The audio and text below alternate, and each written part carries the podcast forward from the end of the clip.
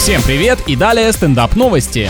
В Ставрополе в результате дорожной аварии бездомный пес лишился глаза и одной лапы. Он попал в приют и люди долгое время не решались брать особенного питомца. Но эта история попалась на глаза семье из США, которая и взяла его к себе. Другие завистливые животные, наверное, сейчас судачат о том, что ему добиться успеха удалось чисто из-за внешности. Чтобы перевести пса в другую страну, четвероногого пришлось чипировать, а также сделать ему специальные прививки и паспорт. О, ну такой либеральной прогрессивной собаке у нас точно не место. С катертью дорожка, как говорится.